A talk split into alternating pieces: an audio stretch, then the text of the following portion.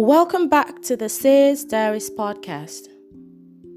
Today, the Spirit of the Lord says, Judging from the lessons you have learned will only take you so far across the next life bend.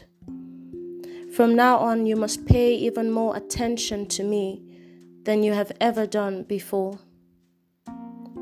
As life gets easier and the mountains that stood in your way dissolve, a new temptation to settle for normal might set in.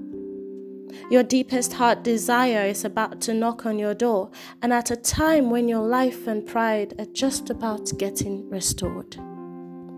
In this new path, the rules are right, but not always the way toward the God ordained light for your destiny.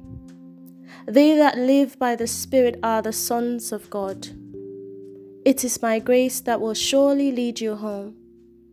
Blind faith and a heart full of love is the recipe to triumphantly walk through the next door. This is the word of the Lord. Until tomorrow, watch and pray. God bless you.